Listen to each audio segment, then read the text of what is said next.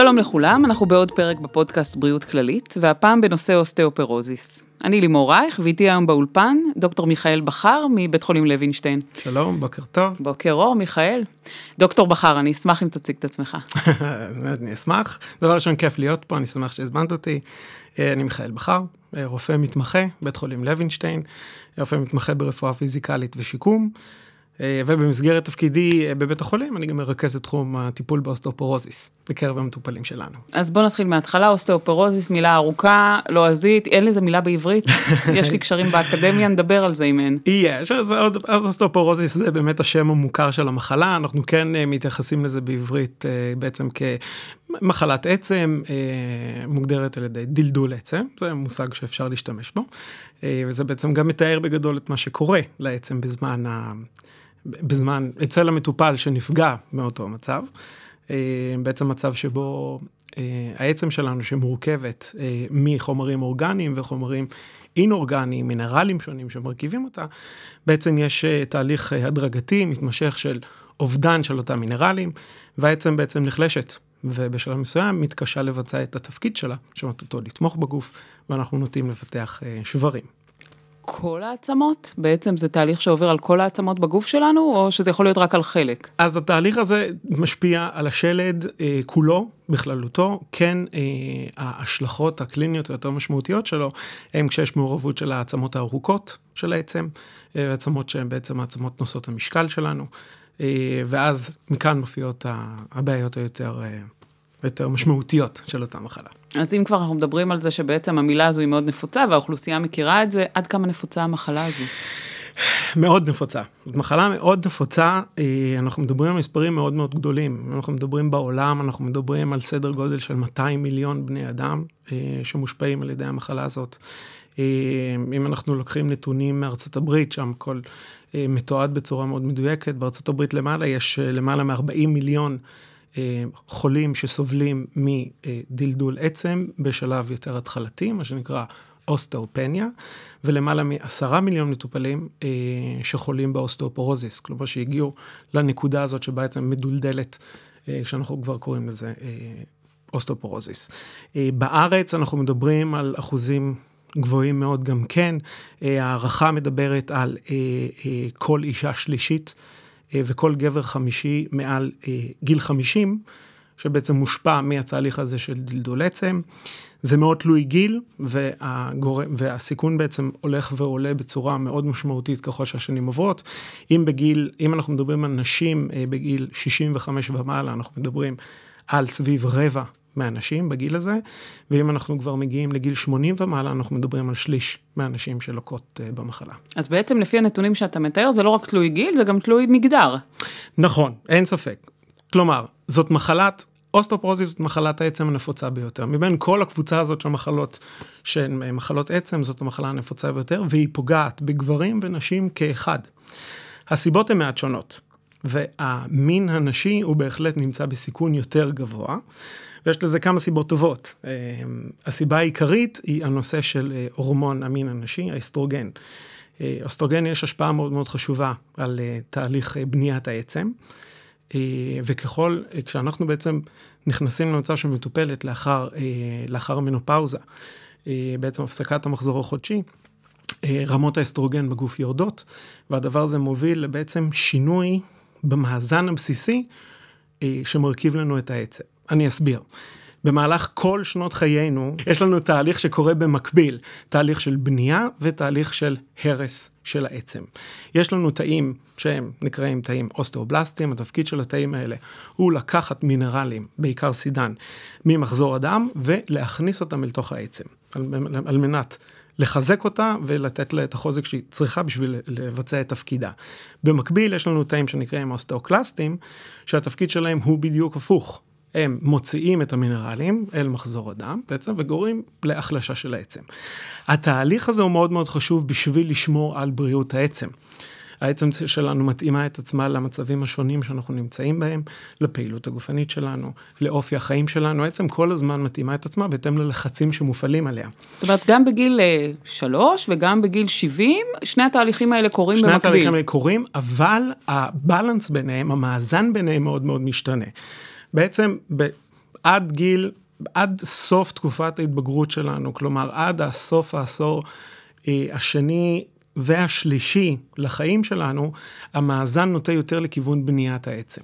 בסדר? והשלד שלנו הולך ומתחזק וגודל, בסדר?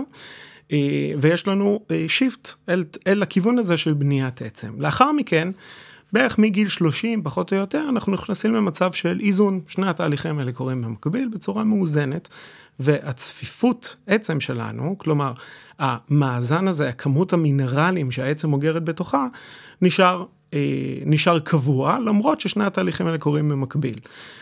לאחר מכן, בגילאים יותר מבוגרים, עקב כל מיני גורמים, בסדר? באמת נתתי את הדוגמה הזאת של אה, נשים, כי באמת אצל נשים המצב הזה הוא, המחלה הזאת יותר נפוצה מאשר אצל גברים.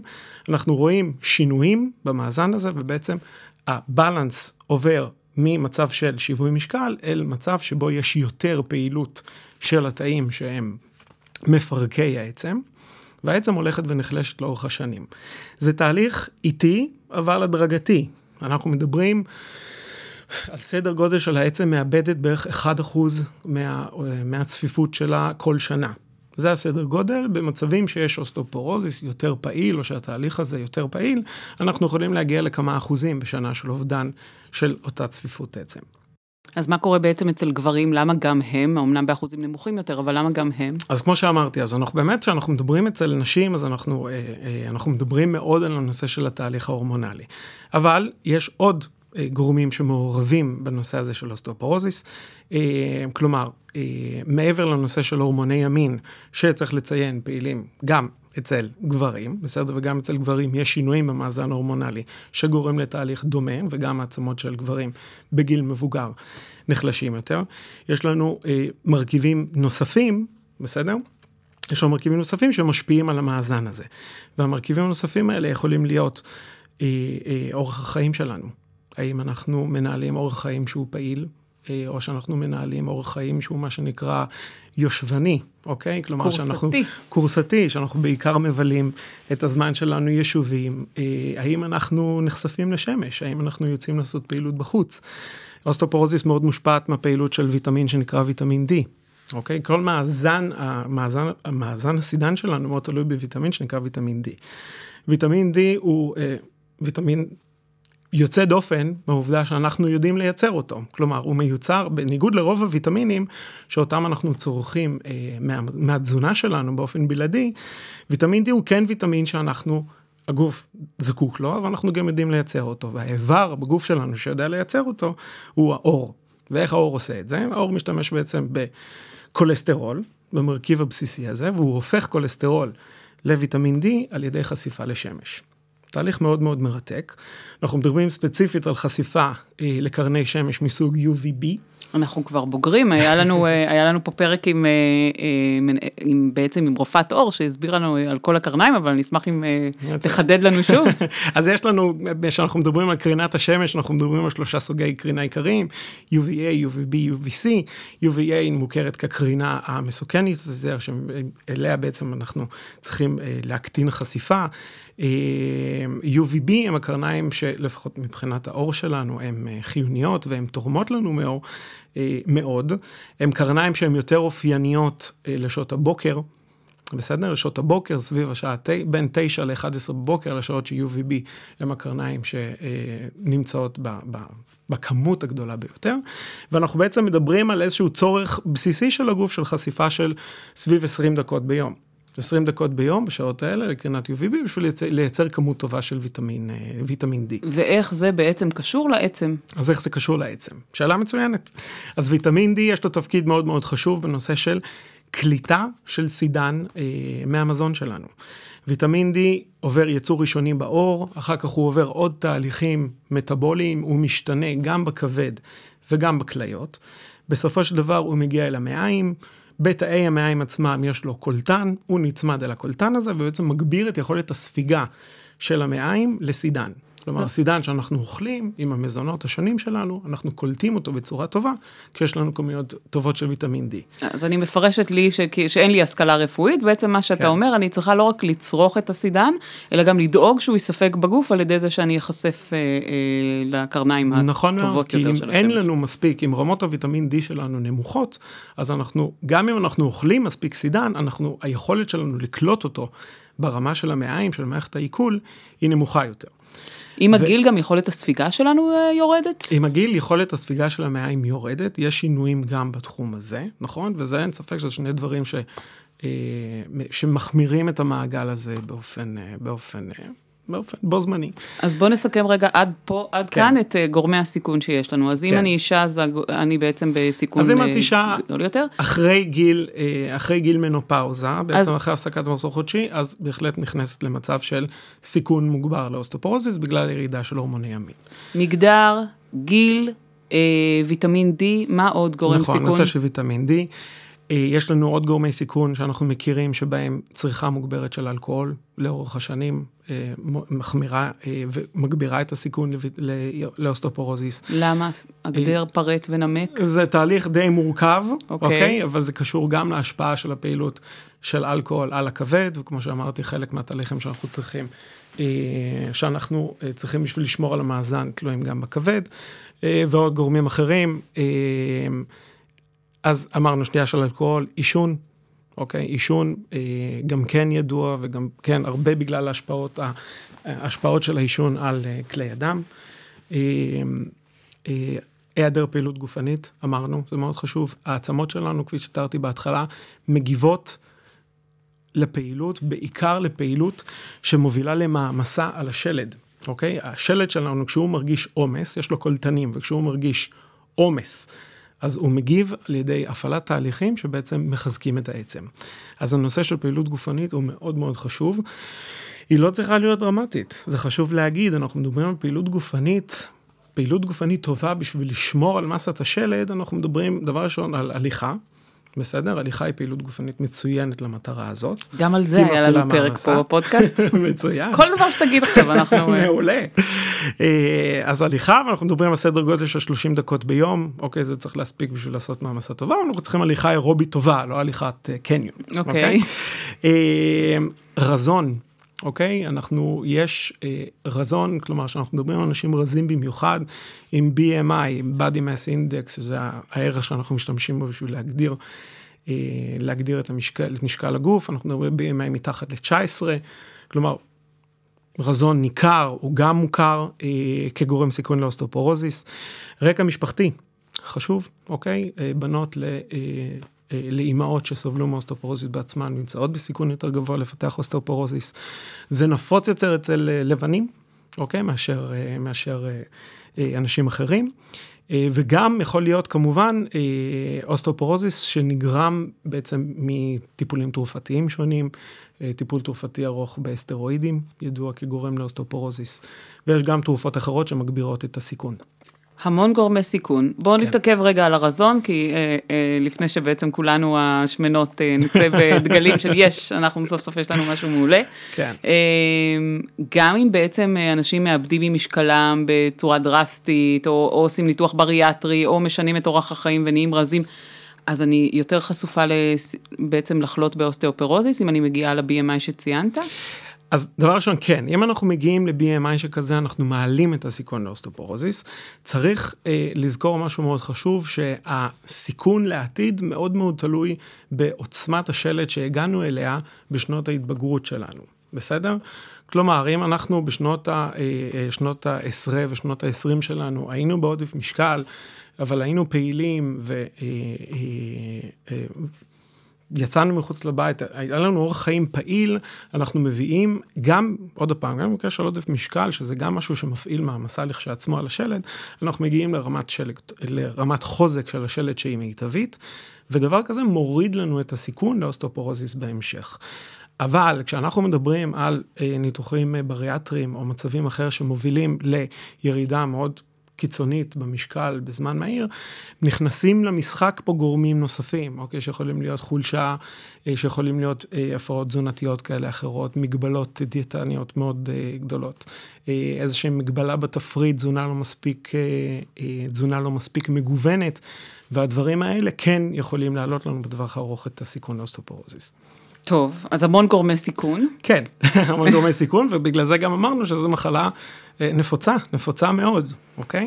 אז לפני שכל מי שמאזין לנו פתאום ייכנס ללחץ ויגיד, היי, אני מזהה חמישה לפחות מתוך הגורמים שדוקטור בחר ציין, בואו נתעכב על איך מאבחנים בכלל את המחלה. אוקיי, אז באופן קלאסי, הבדיקה שאנחנו עושים בשביל להבחן אוסטאופורוזיס, זו בדיקה שנקראת בדיקת צפיפות עצם, דקסה. וזאת בדיקה שבעצם בדיקת הדמיה, בסוג של בדיקת רנטגן, היא בודקת לנו את הצפיפות של העצם בכמה אתרים שנבחרו לצורך כך במערך הבדיקה. אנחנו בודקים את צפיפות העצם בחוליות, ואנחנו בודקים את צפיפות העצם בצוואר הירך. אבל דוקטור, אני יוצרת אותך, לפני שאנחנו צוללים לתוך הבדיקה, איך אדם יודע בעצם מתי לגשת לרופא המשפחה, ומה התלונות העיקריות? זאת אומרת, עוד לפני הבדיקה, איך אנחנו מגיעים לשם בכלל? כן, אז צריך לציין דבר מאוד חשוב בנוגע לאוסטאופורוזיס. אוסטאופורוזיס מוכרת כמחלה שקטה. כלומר, אותו מטופל שבעצם חולה באוסטאופורוזיס, לא יודע שיש לו אוסטאופורוזיס, כי המחלה הזאת אין לה התבטאות קלינית, והיא לא גורמת לחולשה, לכאב ראש, לסחרחורות, או אני לא יודע מה, לשם תסמינים שאפשר לשייך לדבר הזה. לא. לאוסטאופורוזיס יש התבטאות קלינית אחת, אוקיי? וזה השבר. כלומר, אותו בן אדם בא, ובדרך כלל השבר האוסטאופורוטי, אנחנו מגדירים אותו כשבר בעצימות נמוכה. כלומר, אותו מטופל שכבר שנים סובל מאוסטאופורוזיס, נפל, אנחנו מתייחסים לשבר בעצימות נמוכה כשבר מגובה עמידה, כלומר שבר שעם מערכת שלד בריאה, נפילה שעם מערכת שלד בריאה לא תגרום לשבר, במקרה של אותו מטופל שהעצם שלו מדולדלת ומוחלשת, נגרם שבר. ואת זה אפשר לראות בצילום רנטגן רגיל? בעצם זה ב... שבר לכל דבר ועניין, כלומר אותו בן אדם, אותה גברת, בת שבעים, שעמדה בבית, החליקה במטבח ונפלה, ועשתה שבר שצוואר הירך, תגיע לחדר המיון ואנחנו נראה שבר, שבר שצוואר הירך. כשאנחנו נסתכל על הצילום, אז בצילום רנטגן רואים את התהליך הזה של אוסטאופניה, רואים שהעצם, הצפיפות של העצם בצילום עצמה היא נמוכה. אבל זאת מטופלת שכמו שאמרתי, הייתה לה כבר ההתבטאות הקלינית של המחלה. כלומר, זאת מטופלת שכבר שנים ארוכות, ככל הנראה, סובלת מאוסטאופורוזיס, ועכשיו המחלה התבטאה בצורה הזאת. בסדר? אצל אנשים אחרים שלא הייתה ההתבטאות הקלינית הזאת, כמו שאמרתי, זה לא אומר שהם לא חולים במחלה, זה אומר שפשוט המחלה עוד לא באה לידי ביטוי. ואת המטופלים האלה, כמובן שאנחנו לא רוצים להגיע למצב שבו נגרם השבר האוסטאופורוטי, ואז אנחנו יכולים להבחן אותם על ידי אותה בדיקת צפיפות עצם, שתיארתי קודם, בדיקת הדקסה. הבדיקה הזאת מבוצעת, מבוצעת, מבוצעת לאוכלוסייה בישראל, מעל גיל שישים, כבדיקת סקר, על ידי רופא המשפחה, בסדר, ואני מעודד וממליץ לעשות אותה בשביל לנסות ולזהות את התהליך של דלדול עצם בזמן, על מנת שנוכל להתערב. מה שאתה אומר שמערכת הבריאות הישראלית לא יושבת בחיבוק ידיים וממתינה עד שזה יהיה לזה ביטוי קליני, עד שאני אפול, לשבור את היד, אגיע למיון ואז וואו, יראו שיש איזושהי בעיה גם עם שאר העצמות, אלא עושים את זה כבדיקות סקר מעל גיל שישים דרך רופא המשפחה. נכון, הבעיה היא, כמו עם הרבה דברים אחרים שאנחנו כישראלים לא נוטים, תמיד לעשות בדיקות הסקר שלנו, וגם מה שמומלץ לנו על ידי רופא המשפחה, אנחנו נותנים או לדחות, או להגיד פעם אחרת. כן, בתרבות שלנו להגיד, מה לא רואים לא כואב. נכון, בדיוק. וזאת מחלה מאוד כזאת, מחלה שקטה לחלוטין, עד היום שבו היא באה לידי ביטוי בצורה הכואבת והבעייתית. זה מתחבר לי לתחילת הדברים שאמרת בעצם, בישראל מעריכים ש... זה אומר שאנחנו עדיין לא יודעים בכלל על אנשים מסתובבים עם אוסטאופורוזיס, ואנחנו לא יודעים עליהם. נכון. נכון, נכון מאוד, נכון מאוד. כמו שאמרתי, נשים, נשים, אנשים, גם גברים וגם נשים, עם גורמי הסיכון, בקבוצת הסיכון, בהחלט, אנחנו לא, לא. לא מספיק מאבחנים את זה בזמן, בסדר? ואין ספק שצריך לעשות עוד מאמץ בנושא הזה, בשביל לעשות את האבחון המוקדם, ולמנוע, למנוע את ההגעה הזאת אל השבר. אז בואו נחזור לבדיקת צפיפות עצם, השאלה מתבקשת, אחרי אתה מספר לי מה עושים בבדיקה, אבל זה כואב? לא, זה לא כואב, זו בדיקה בכלל לא כואבת, זו בדיקה, אמרתי, מאוד דומה לבדיקת רנטגן במהות שלה, בסדר? אנחנו עושים, זה בעצם נותן לנו ציון, אוקיי? אנחנו עושים השוואה של צפיפות העצם, כמו שאמרתי, גם בחוליות של הגב התחתון, וגם בצוואר הירך, וזה נותן לנו איזשהו ציון, אנחנו קוראים לזה T-score, אוקיי? ה-T-score הזה בעצם אומר לנו, איך אנחנו בהשוואה לכלל האוכלוסייה. בגיל בסדר? שלי, נכון, במגדר שלי. נכון, ב... במגדר אוקיי. שלי, בגיל שלי. איך אנחנו בהשוואה לנתונים מכלל האוכלוסייה. והטיסקור הזה בעצם אנחנו מדברים, כשאנחנו, ואנחנו מדברים על קפיצות בסטיית תקן. כשאנחנו מדברים על טיסקור של בין מינוס אחד למינוס שתיים וחצי, כלומר שיש לנו סטיית תקן של אחד עד שתיים וחצי סטיות, סטיות תקן מאוכלוסייה כללית, אנחנו כבר מדברים על מצב שנקרא אוסטאופניה. כלומר, זה עוד לא אוסטאופורוזיס המחלה, אבל אנחנו כן בתהליך הדרגתי של דלדול אה, המינרלים של העצם, ולכן בתהליך של החלשות של העצם. כשאנחנו מדברים על T-score של מתחת למינוס שתיים וחצי, אנחנו כבר מדברים על אוסטאופורוזיס ממש. אז במשך... רגע, אני עוצרת אותך, כן. אנחנו נחזור לבדיקה, אבל כן. אה, הרמת לי להנחתה כמו שאומרים. כן. אם אנחנו מדברים על, הת... על הטרום אוסטאופורוזיס, כן. יש משהו לעשות עם זה? כן, בוודאי. בוודאי. הדברים הבסיסיים ביותר, אוקיי? כלומר, אנחנו, כשאדם יודע שהוא, שהוא נכנס למצב של דלדול עצם, אז אנחנו צריכים לעשות כמה התערבויות, בסדר? אפילו עוד לפני שאנחנו מדברים על טיפול תרופתי לאוסטאופורוזיס, כמה התערבויות שיעזרו לעצור, או לפחות להפחית מאוד את הקצב של התהליך הזה. והדברים האלה דומים למה שאמרנו קודם מבחינת גורמי הסיכון. כלומר, אנחנו נצטרך לשנות את התזונה שלנו, אנחנו נצטרך לשנות את אורחות החיים שלנו. ככל הנראה אני צריך לקחת תוספים, אוקיי, תוספי סידן ותוסף ויטמין D, בשביל לוודא שהאינטק שלנו, שכמות הסידן שאנחנו צורכים בתזונה שלנו, היא מספקת בשביל התהליך של הבנייה של העצם. אני מדגיש עוד הפעם, פעילות גופנית, פעילות גופנית בונת עצם. זהו, זה נורא פופולרי, עכשיו מה זה בונת עצם? זה באמת יכול לבנות לי את העצם או שלשמר? זה מה שתיארתי קודם, שדיברתי על פעילות גופנית שמפעילה מעמסה על השריר. אוקיי? כשאנחנו באמת, השריר, השלד צריך להתמודד עם מעמסה מסוימת, בסדר? הרצפטורים של העצמות מזהים את זה, ומגבירים את התהליך של הבנייה, של הכנסה של מינרלים אל תוך העצם. אז בעצם, כשאנחנו מדברים על, אם אני במצב של טרום, אני לא זוכרת איך, איך ציינת, איך זה נקרא? אוסטאו? כן. אוס, אוסטאופניה. אוסטאופניה, אוקיי. אם אנחנו במצב של אוסטאופניה, יש מה לעשות. בהחלט. אבל השאלה, האם זה מצב שאני משמרת את הקיים, או שאני אפילו מש, משפרת אותו? יש מצב שאני אצא מהמצב של האוסטאופתיה? אז, ל... אוסטאופניה. אז אוסטאופניה. צריך לקחת בחשבון שהתהליך הזה, כשהוא קורה, אנחנו חיים איתו.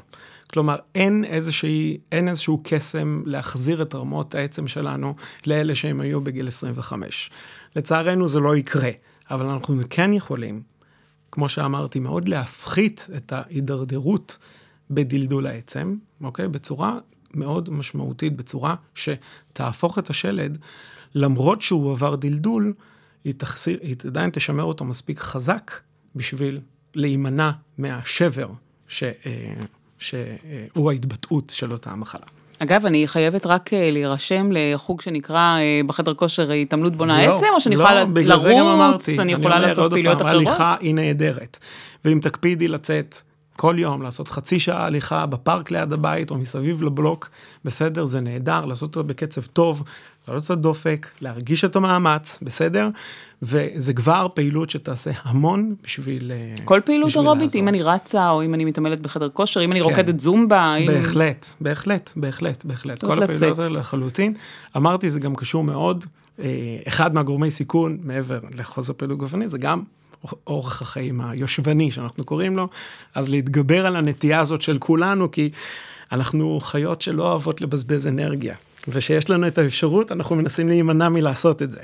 אז אנחנו אה, צריך, וצריך להוציא אנרגיה, וצריך להפעיל את הגוף שלנו. ואם אפשר בין תשע לעשר בבוקר, קצת בשמש, לשפר את הספיגה. גם כן, זה משהו שהוא בהחלט נהדר, אני לא אומר שעכשיו צריך להתחיל לבלות שעות על חוף הים, כי לא.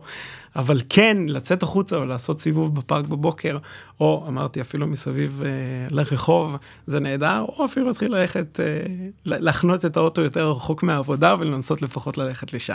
קריאה נרגשת לכל המעסיקים להתחיל את העבודה בעשר עשר, כדי שאנחנו נספוג את הקרניים שיעזרו לנו לספוג. מדהים, כל מי שישב בכיסא שלך פה, ודיבר בעצם על אבחון מוקדם, דיבר על זה שאפשר לעצור את התהליכים, וזה הרבה תלוי בנו, מדהים שזה גם בנושא הזה. נכון. אז עצרתי אותך באמצע הבדיקה, כי אמרת, אוקיי, או שאנחנו מגלים שאנחנו במצב שהוא טרום, או שאנחנו נקרא. דיברנו בעצם על הנושא של האבחון, של המחלה. בסדר? אז לאורך הרבה שנים, בעצם, מאז שהמחלה הזאת הפכה להיות, אה, אה, ההבנה בנוגע להיקף של המחלה הזאת, אה, התפתח, ואנחנו מדברים על שנות ה-שבעים וה-שמונים, בעצם באופן קלאסי זה היה הדרך להבחן את המחלה. כלומר, אה, אותו רופא משפחה, אותה מרפאת בריאות עצם, אותו אורתופד, מי שעוקב אחרי המטופל, בהתאם לשיקול הדעת שלו, שלח אותו לבדיקת צפיפות עצם, וחיפשנו את אותו T-score, וחיפשנו להבין האם יש תהליכים של דלדול, אוקיי? אחר כך, כמו שאמרתי, גם הכניסו את זה במסגרת בדיקות הסקר, במטרה שאנחנו צריכים שהרבה יותר קל להתמודד עם אוסטאופורוזיס, על ידי מניעה ולא על ידי טיפול לאחר שזה קורה. ב- למרות זאת, למרות זאת, המחלה נותרה מאוד לא מאובחנת, כמו שאמרתי, ביחס לכמות האנשים שבאמת לוקים בה, ולוקים במצב הזה, במחלה הזאת, אז מעט יחסים, מעט יחסית אנשים אובחנו. ובעצם בשנת אלפיים ושש עשרה, הייתה עבודה גדולה של האיגוד האמריקאי לאנדוקרינולוגיה, ובעצם יצאו המלצות חדשות בנוגע לאיך אנחנו מאבחנים את המחלה. כשהמתן הבחנה למחלה, כלומר, המתן הבחנה לאוסטאופורוזיס, למטופל, זה משהו מאוד מאוד חשוב, אוקיי? כי כשאני נותן הבחנה למטופל כאוסטאופורוזיס, זה אומר שאני צריך כרופא להתייחס למחלה הזאת כמחלה, ולדאוג שהמטופל מקבל את הטיפול שמתאים למחלה. אני אספר לך אנקדוטה מעניינת, אוקיי? בשנות ה... בסוף שנות ה-שמונים יצא בעצם הטיפול התרופתי הראשון שהיה מיועד לאוסטאופורוזיס, משפחת הביספוספונטים. מאוחר יחסית. יחסית מאוחר, וזה היה באמת תרופות שיצאו במטרה לטפל באוסטאופורוזיס. באותה תקופה, זה לא נתפס בכלל כמחלה. כלומר, היו אנשים בקרב הקהילה הרפואית שאמרו, המציאו מחלה בשביל למכור תרופות. זאת הייתה הגישה. למה? כי בעצם מה? זה הדרך של הגוף, כי הזדקנו. נכון, זה תהליך, זה מה שקורה, אנשים מזדקנים, יש להם כל מיני ירידה בכל מיני מערכות, וגם מערכת השלד הולכת ומדלדלת. בסדר? אז מה עזר לזה? בעצם שעשו את ההשוואה בין אלה שיש להם לאלה שאין להם? לא. כשהמערכת התחילה להבין את המשמעויות של המחלה הזאת, כלומר, מבחינת התפוצה שלה, ומבחינת העלויות המדהימות, שזה גורם למערכת הבריאות, ההשפעה הענקית על איכות החיים של המטופל ועל תוחלת החיים שלו. צריך לזכור שאוסטאופורוזיס היא ממש לא מחלה אינוסנטית, שאנחנו מדברים על, היא לא מחלה שלא גורמת לפגיעה, כלומר, נכון, שבר, אבל שבר בגיל מבוגר יכול להיות, זה לא יכול להיות, שבר בגיל מבוגר הוא מאוד מאוד משמעותי, והוא משפיע בצורה דרסטית גם על איכות החיים של המטופל, וגם על תוחלת החיים שלו. כשאנחנו מתבגרים, כשאנחנו מתבגרים, יש לנו תהליכים, כמו שבאמת עכשיו ציינו, של הגוף שלנו בנוי ממערכות שונות, והמערכות האלה עובדות על כל מיני רזרבות. אוקיי? וכשאנחנו מתבגרים עם הגיל, הרזרבות האלה יורדות. אם עכשיו אני מכניס את הגוף למצב של מצוקה קשה, אוקיי? כמו אחרי שבר אוסטאופורוטי, לגוף שהרבה פחות יכולת להתמודד עם הדבר הזה. ואני אתן נתון אחד בשביל להבין את, ה, את, ה, את המשמעות של מה שאני אומר. כשאנחנו מדברים על, על אנשים מבוגרים שעברו שבר צוואר ירך, בסדר? שבר צוואר ירך הוא שבר צוואר ירך ושברי חוליות, הם שני השברים הנפוצים ביותר של חולים באוסטאופורוזיס, על השברים הכי נפוצים שנגרמים בגלל אותו שבר בעצימות נמוכה שתיארתי קודם.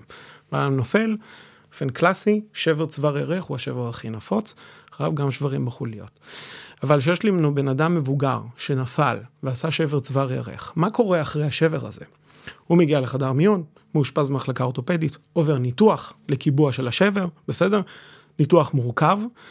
לאחר מכן נשאר מאושפז במחלקה אורתופדית לא מספר ימים, אחר כך עובר, ברוב המקרים, עובר הליך שיקום, בסדר, הליך שיקום שיכול להימשך גם חודש וחצי וחודשיים, במסגרת אשפוז, ומבין המטופלים האלה, חצי, בסדר, הנתונים שלנו מדברים על חצי שלא חוזרים לרמת התפקוד שקדמה לשבר. זה המון. זה המון.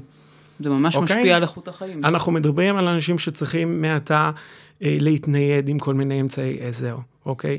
אם זה קביים, ואם זה הליכון, עד כיסא גלגלים. אנשים שעברו אשפוז ממושך, שגרם לדלדול במסת השרירים שלהם. מנפילה okay? יחסית מנפילה פשוטה? מנפילה פשוטה, שאצל בן אדם בלי אוסטאופורוזיס לא הייתה, ככל הנראה, לא הייתה גורמת לשבר. בגלל שהוא לקה באוסטאופורוזיס, נגרם השבר הזה, ומהלך החיים משתבש באופן משמעותי, ואני אומר, חצי מהמטופלים לא חוזרים לרמת התפקוד הקודמת.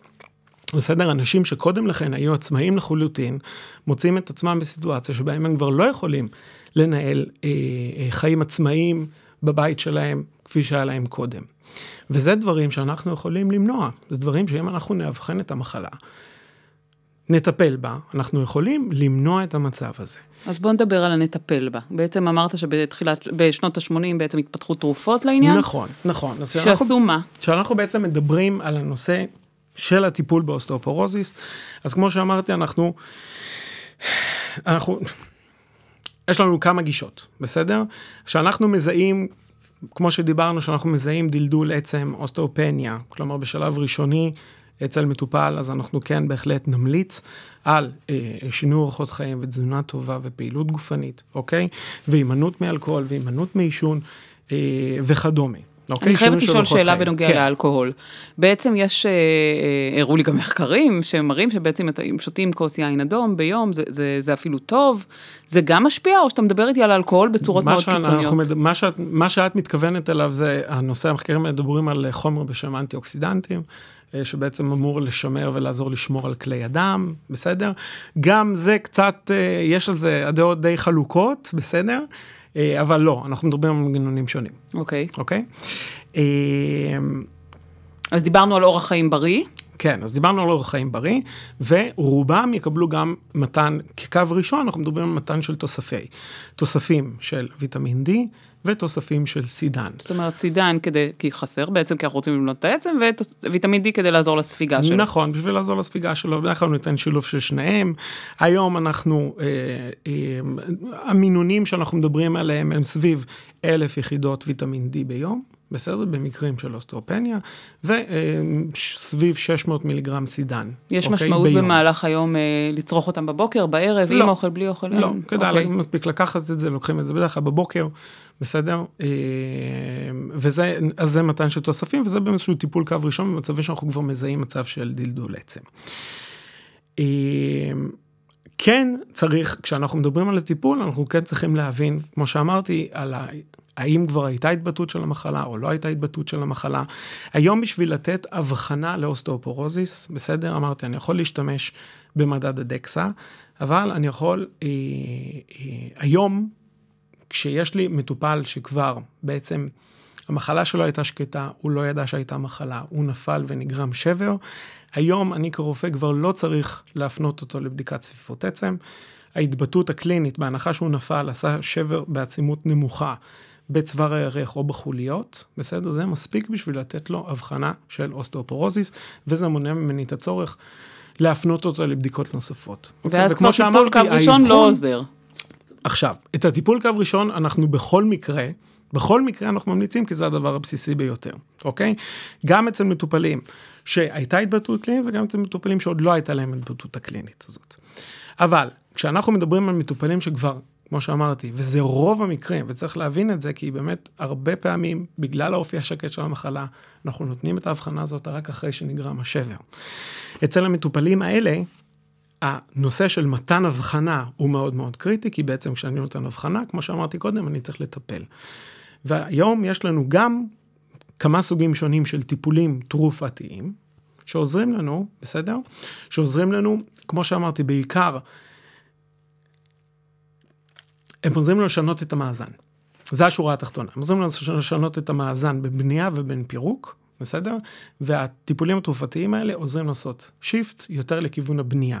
כמו שאמרתי קודם, זה לא אומר שהעצם תחזור למה שהייתה בעבר, אבל זה כן יעזור לעצור את התהליך וגם לחזק את העצם. אנחנו כן במחק... במחקרים ובבדיקות בטווח רחוק מתחילת הטיפולים, אנחנו רואים שיפור בצפיפות העצם. וזה חשוב להגיד. שזה בעצם אתה רואה מבדיקה לבדיקה של צפיפות העצם? נכון, נכון. אם אני במצב של אוסטאופניה, עד סוף הפרק אני אלמד את המילה הזו, ובעצם נתת לי טיפול קו ראשון, אתה גם ממליץ שאני אבוא אחרי איקס זמן לעשות שוב בדיקה? חייבת להיות במעקב ללא ספק. של כל כמה זמן? אוקיי, אז זה... זה תלוי במטופל, תלוי בחומרה שהייתה, בסדר, אנחנו אמרנו, התהליכים האלה הם איטיים, בסדר, אז זה יהיה באמת לשיקול דעת של הרופא המטפל, אבל אנחנו כן מדברים על, במצב של אוסטאופניה, שמקבל טיפול ראשוני ודאג לשנות את אורחות החיים, ולעשות תזונה טובה, ולהימנע מגורמי הסיכון האחרים. מטופל מושלם. אנחנו נחזור, אנחנו נחזור על הבדיקה כל שנתיים, שלוש, זה הסדר גודל, בשביל לראות שאין החמרה במצב, לראות שה...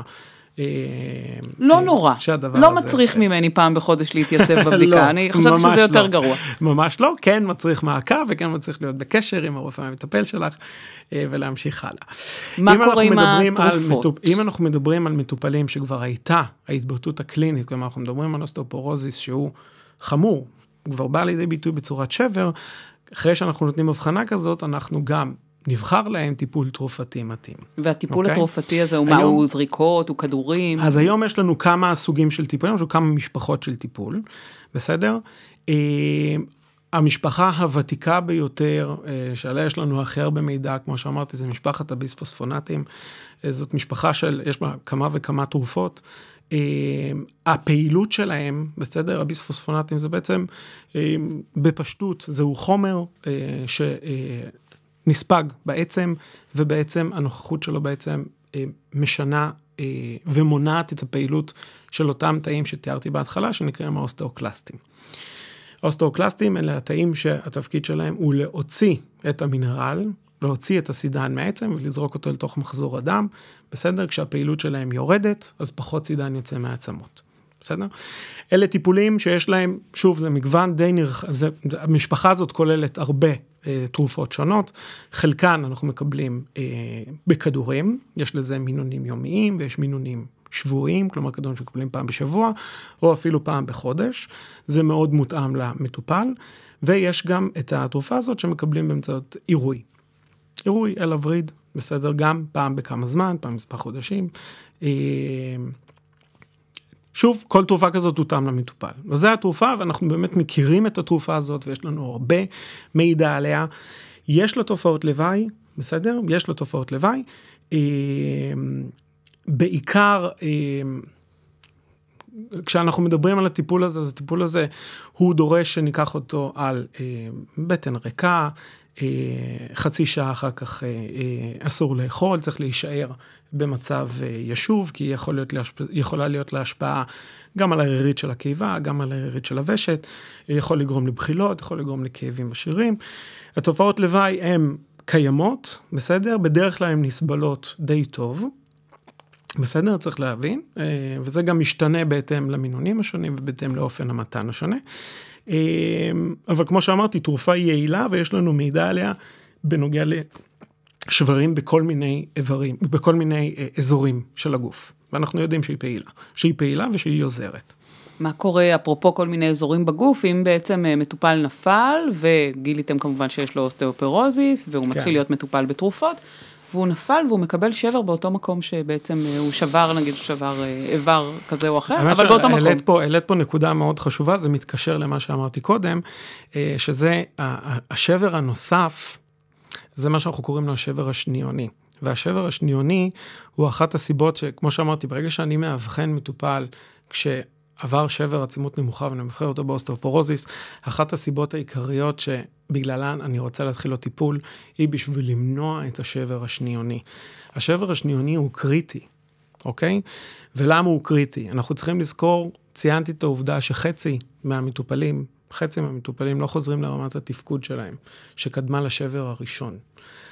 אז שבר שני יכול להתרחש אצל מטופל שכבר נגרמה אצלו פגיעה תפקודית, כבר איבד את היכולת שלו, חלק מהיכולת שלו לחיות בצורה עצמאית וטובה. אלה מטופלים שבגלל הפגיעה התפקודית שלהם יש להם יותר נטייה לנפילות, ולכן יותר בקלות הם יכולים לשבור עוד הפעם, וגם באופן מאוד פשטני, זה מטופל שכבר הוכיח שהאוסטאופורוזיס שלו מתבטאת בשברים. כלומר, זה תמרור אזהרה עצום שאומר לי, הוא שבר פעם אחת, הוא ישבור עוד הפעם. ואת השבר השני הזה אנחנו צריכים לעשות הכל בשביל למנוע. וכשאנחנו מדברים על שברי צוואר ירך, אנחנו צריכים לזכור שזה שברים שמובילים להגבלה מאוד משמעותית בניידות, מובילים לאשפוזים ארוכים, וכשאנחנו מדברים על מטופלים עם השבר השני, כלומר, שעשו שבר צוואר ירך שני, אנחנו מדברים גם על תחלואה נלוות ועל תמותה, שהיא מאוד מאוד משמעותית. המספרים כאן הם, הם אפילו מבהילים, אנחנו מדברים על מטופלים שעשו שבר צוואר, שבר צוואר ירך שניוני, אנחנו מדברים על תמותה שמגיעה עד לאחד מכל ארבעה מטופלים, וואו. בשנה הראשונה לאחר השבר. וואו, זה המון. זה המון. אז אתה אומר, אנחנו המון. עושים הכל כדי למנוע, איך אפשר למנוע את נכון, השבר השני? נכון, אז מה שאמרתי, אז, אז הדרך הטובה למנוע את השבר השני, בסדר? מעבר, לא, אה, מעבר לדברים הבסיסיים, כן להתאים לו טיפול תרופתי שמתאים לו. אוקיי? במקרים כאלה, במקרים של מטופל שכבר עשה שבר צוואר ירך ראשון, ואנחנו רוצים למנוע את השבר השני, אנחנו גם נאבחן אותו וניתן לו טיפול תרופתי, אנחנו לא נחכה עם זה, כמו שאמרתי, אני כבר יכול לתת לו הבחנה של אוסטאופורוזיס, וניתן לו טיפול תרופתי. כשהטיפול התרופתי, אנחנו כבר, למטופלים האלה, בגלל רמת הסיכון המאוד מאוד גבוהה שהם uh, מציגים, אז אנחנו עוברים לקבוצות אחרות של תרופות שהיום קיימות, בסדר? Uh, כשבעצם אנחנו מדברים על uh, uh, אופציה אחת, זו תרופה שנקראת uh, דנוזומב, המילים שהיום אתה אומר בפרק. נכון. דנוזומב, השם המסחרי שלה הוא פרוליה, בסדר? זו תרופה, היא בעצם, זה נוגדן שמתחבר, שניתן בזריקה, ניתן בזריקה פעם בחצי שנה, כלומר זה טיפול שמאוד נוח למטופל באופן יחסי, ניתן פעם בחצי שנה, הוא כן ניתן, אה, כמו שאמרתי, בזריקה, והוא נקשר אל אותם תאים, אל האוסטאוקלסטים, הוא בעצם עובד בצורה שיטה, קצת שונה, הוא בעצם מונע את ההתבגרות של התאים האלה. התאים האלה נמצאים לנו בעצמות, בצורת, אה, בצורת אה, נקרא לה ילד, אוקיי? שעדיין לא פעיל, והם עוברים תהליך של התבגרות, בשביל להפוך לצורה הפעילה שלהם. אז מה שעושה הנוגדן הזה, הוא מתחבר אליו, והוא מונע את תהליך ההתבגרות שלהם. ואז גם אנחנו בעצם עושים שיפט, אנחנו משנים את המאזן לכיוון הפעילות של האוסטאובלסטים שבונים את העצם. אוקיי? אז זה תרופה אחת, תרופה אחת שהיום היא די פופולרית, אנחנו נותנים אותה, גם כי היא נוחה למטופל וגם כי התוצאות בספרות הרפואית עם התרופה הזאת הן טובות, אנחנו נותנים את זה למטופלים עם שברי צוואר ירך, בדרך כלל אנחנו נותנים את זה למטופלים שהגיע אלינו כשהם מעולם לא טופלו קודם, כלומר זה מטופלים שאנחנו קוראים להם נאיביים לטיפול, אלה מטופלים ש... לא ידענו שיש להם אוסטאופורוזיס, ההתבטאות הייתה באמצעות השבר, ואנחנו מאוד רוצים למנוע את השבר הבא של צוואר הירך שלהם, אז אנחנו ניתן להם את הטיפול הזה. גם כאן יש בירור שצריך לעשות לפני כן, כמובן, יש בדיקות מעבדה שאנחנו צריכים לקחת, צריך לוודא שרמות הוויטמין D שלהם מתאימות, צריך לוודא שרמות הסידן שלהם מתאימות, יש קונטרינדיקציות, כלומר, יש מצבים שבהם אנחנו נמנע מלתת את התרופה הזאת, אבל היא כן נחשבת לתרופה יעילה וטובה. אצל מטופלים שכבר עשו שבר, ובעצם, כמו שאמרתי, הייתה התבטאות הקלינית, אנחנו רוצים למנוע את השבר הבא, אבל אלה מטופלים שאנחנו מגדירים אותם ככישלון טיפולי, כלומר, מטופלים שכבר טופלו עם תרופות לאוסטאופורוזיס, ובכל זאת שברו, היום אנחנו כן יכולים, יש לנו עוד תרופה שאנחנו נותנים, תרופה שנקראת טרי פרטיד, השם המסחרי שלה הוא פורטאו, כמובן שאני מדבר על האופן שבו אנחנו מטפלים, התרופות האלה, רופאים מטפלים שונים יכולים להחליט ולכוון אותם ולתת אותם גם במצבים אחרים. התרופה הזאת היא בעצם, היא תרופה בניגוד לביספוספונטים ולדנוזומב שבעצם עובדות על האוסטאוקלסטים, טרי פרטיד עובדת על האוסטאובלסטים. היא מעודדת את הפעילות שלהם, מעודדת את השיפול שלהם, ויש יותר פעילות, אז ככה אנחנו עושים בלנס, אנחנו משנים את שיווי המשקל לכיוון האוסטאובלסטים, על ידי זה שאנחנו מעודדים את הפעילות שלהם. מאוד מעניין לך, מאוד מעניין לך עם התאים שם. מאוד מעניין, זה תחום מאוד מעניין, אין ספק. אין ספק. כל הטיפולים האלה בעצם מי שמחליט, בוא ניקח דוגמה של מטופל שבעצם לא, לא גיליתם את האוסטאופורוזיס אחרי שבר, אלא בבדיקת סקר. זה לא קורה. אוקיי. עוד הפעם, בגלל זה אני אומר, היה את השינוי הגדול הזה בתפיסה, היום אם יש לי מטופל שעשה שבר עצימות נמוכה של החוליות או צוואר הירך, אני נותן לו הבחנה של אוסטאופורוזיס. לא צריך בדיקות סקר. ברור לי, אבל, אבל מי שמחליט על הטיפול, בעצם בהנחה שאותו מטופל לא במסגרת בית חולים, זה רופא המשפחה או רופא מומחה אחר בתחום אחר? אז היום יש כמה וכמה רופאים, אוקיי? שכמה בעצם תחומים שונים ברפואה שעוסקים באוסטאופורוזיס, בסדר? זה רופא המשפחה, בסדר? זה האורתופד, זה האנדוקרינולוג, בסדר? במהותה אוסטאופורוזיס זאת מחלה אנדוקרינולוגית, בסדר? אז האנדוקרינולוג במרפאות אה, בריאות העצם השונות ברחבי הארץ, זה רופא השיקום באותו אה, סטינג של, של אה, מאושפזים במחלקות שיקום, בסדר? מי שצריך, הנקודה היא שצריך, צריך להתחיל את הטיפול הזה ולבחור את הטיפול המתאים. במשך המון שנים נוצר פער טיפולי מאוד גדול באוסטאופורוזיס. כלומר, אנחנו יודעים, ולא רק אצלנו בישראל, בכל רחבי העולם המערבי, למרות שזאת מחלה מוכרת, ואנחנו מבינים את המשמעויות שלה, את ההשלכות שלה, על איכות החיים של המטופל, על היכולת שלו לחיות חיים באיכות חיים טובה, המשמעויות הכלכליות של המחלה הזאת, למרות זאת, הנתונים היום, הנתונים של השנים האחרונות מדברים על זה, שפחות מ-עשרים אחוז מהאנשים ש... מאובחנים עם אוסטאופורוזיס, מקבלים טיפול לאוסטאופורוזיס. זה כלום. למרות שכל כך הרבה מומחיות יש בזה, גם מומחה ברפואת המשפחה, גם אורתופד, זאת הופכה להיות מחלה קצת מבוזרת, אוקיי? ובעצם הייתה איזשהו הליך של המתנה, של מי יתחיל את הטיפול התרופתי, בסדר? הגישה, והיא לא מוטעת, עוד פעם, כלומר, הגישה הייתה שצריך להפנות את המטופלים האלה למרפאות בריאות עצם, וששם, וששם תהיה החלטה לתחילת הטיפול ומעקב. הבעיה היא שזה לא, זה לא עובד. אוקיי, זה לא עובד. הרבה מהמטופלים האלה, למרות שמקבלים המלצות. כלומר, יכול להיות שמטופל הלך, אה, עשה שבר, עבר במיון, עבר במחלקה אורתופדית, נותח. אה, אחר כך יצא משם עם המלצה לתחילת טיפול, אבל אף אחד עוד לא התחיל את הטיפול בפועל. הגיע למחלקת השיקום.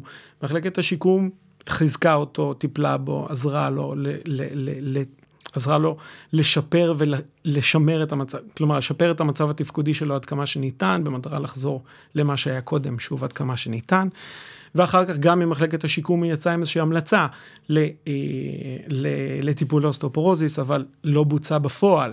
זה הגיע אל רפואת המשפחה, רפואת המשפחה, בצדק, על פי הקריטריונים שהיו, שהיו שנים, אמרו, אוקיי, אז נעשה בירור לאוסטאופורוזיס, שלח אותו לבדיקת צפיפות עצם, עד שקיבל תור לבדיקת צפיפות עצם, בינתיים הזמנים מתארכים, הזמנים מתארכים, ובינתיים אותו מטופל שובר עוד הפעם, mm-hmm.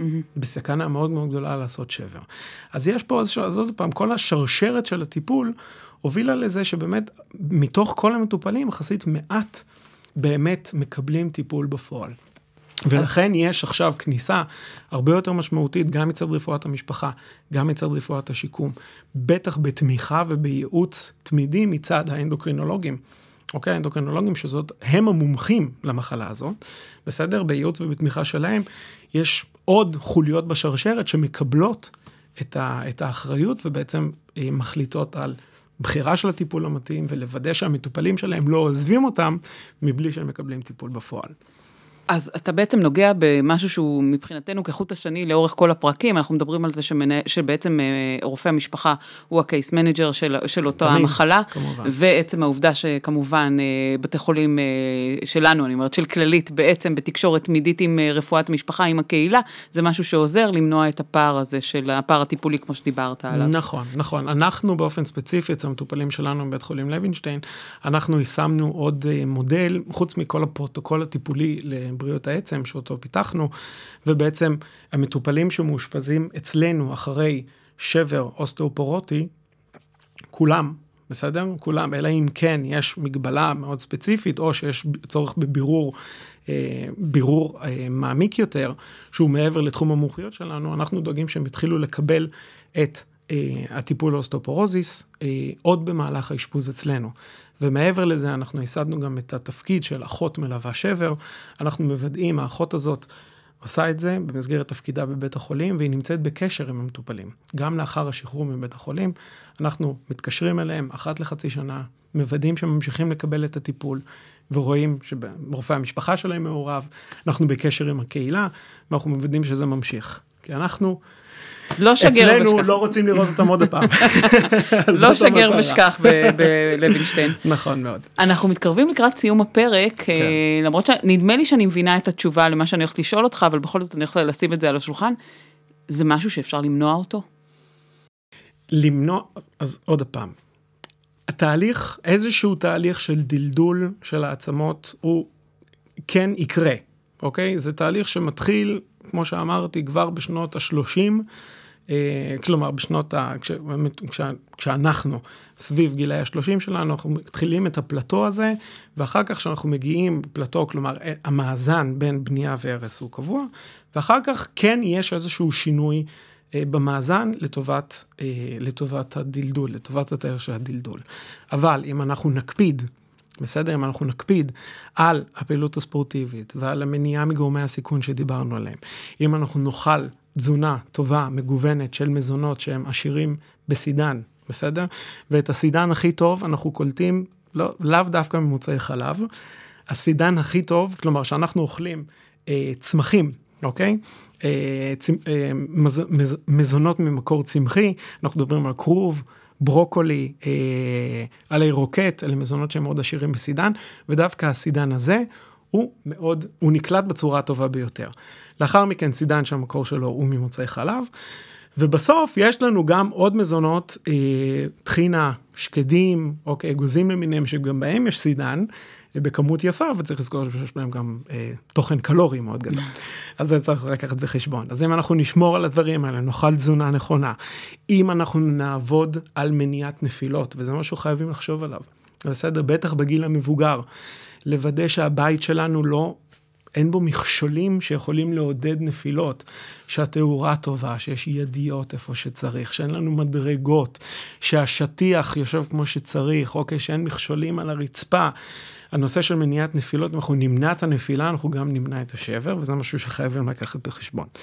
בסדר? ולאחר מכן, כמו שאמרתי, מעקב וביקור אצל רופא המשפחה שלנו, זה תמיד מומלץ, שממליץ לנו גם לבדיקות הסקר שאנחנו צריכים לעשות, מעבר אה, לאוסטאופורוזיס, גם כל האחרות. וביחד אנחנו, ואם אנחנו נקפיד לעשות את הדברים האלה, אנחנו, גם אם לא נמנע את התהליך של הדלדול, אנחנו כן נשמור על שלד עם חזק מספיק, בשביל שהוא לא, לא יגרמו לו השברים האוסטאופורטיים. מדהים איך בכל פרק אנחנו מסיימים בזה שבעצם מומלץ לשמור על אורח חיים בריא, וכמה שיותר מוקדם יותר טוב. בהחלט. התחום שאתה עוסק בו הוא מרתק, מלא, מלא שמות לועזיים, אבל מאוד מרתק. כן. מאוד מעניין אותי, למה, למה בחרת בכלל להתמחות בזה, ואתה יודע מה, בוא נתחיל בלמה, למה החלטת ללמוד רפואה? טוב, אני איפשהו תמיד ידעתי שאני אהיה רופא, כמו הרבה רופאים אחרים, אני גם דור המשך, גם אבא שלי היה רופא, אז גדלתי עם זה, ואיכשהו תמיד ידעתי שזה מה שיהיה, ומעולם לא חשבתי על אופציה אחרת לקריירה.